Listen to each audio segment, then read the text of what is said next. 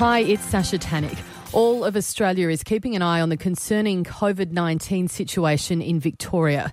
Health authorities are stepping up testing in Victoria's coronavirus hotspots after 16 new cases today, with case numbers now the highest they've been in more than two months.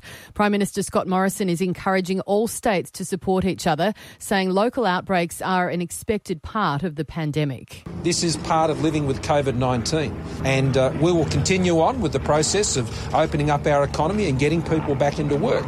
Uh, but there will be setbacks from time to time, but we've built up the systems to deal with the setbacks.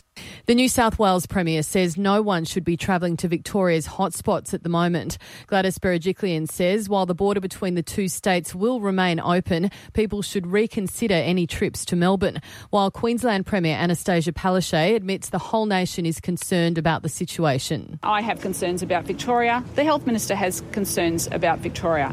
There is a lot of active community transmission happening in Victoria, and I hope that Victoria can get this community transmission under control. And maybe it's not so bad to count your chickens when it comes to winning lotto. A Brisbane family was among the 27 Division 1 winning entries in Saturday's $20 million draw.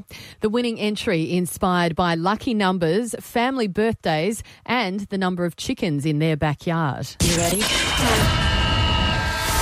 South Sydney are keen to establish a winning streak after notching up decisive back to back victories.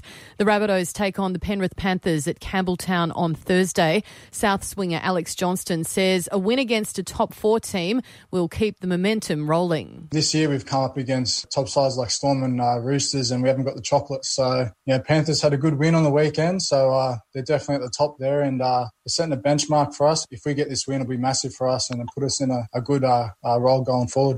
Checking CFM weather, staying mostly sunny for the rest of the Savo. A sunny one ahead of us tomorrow, tops to 20.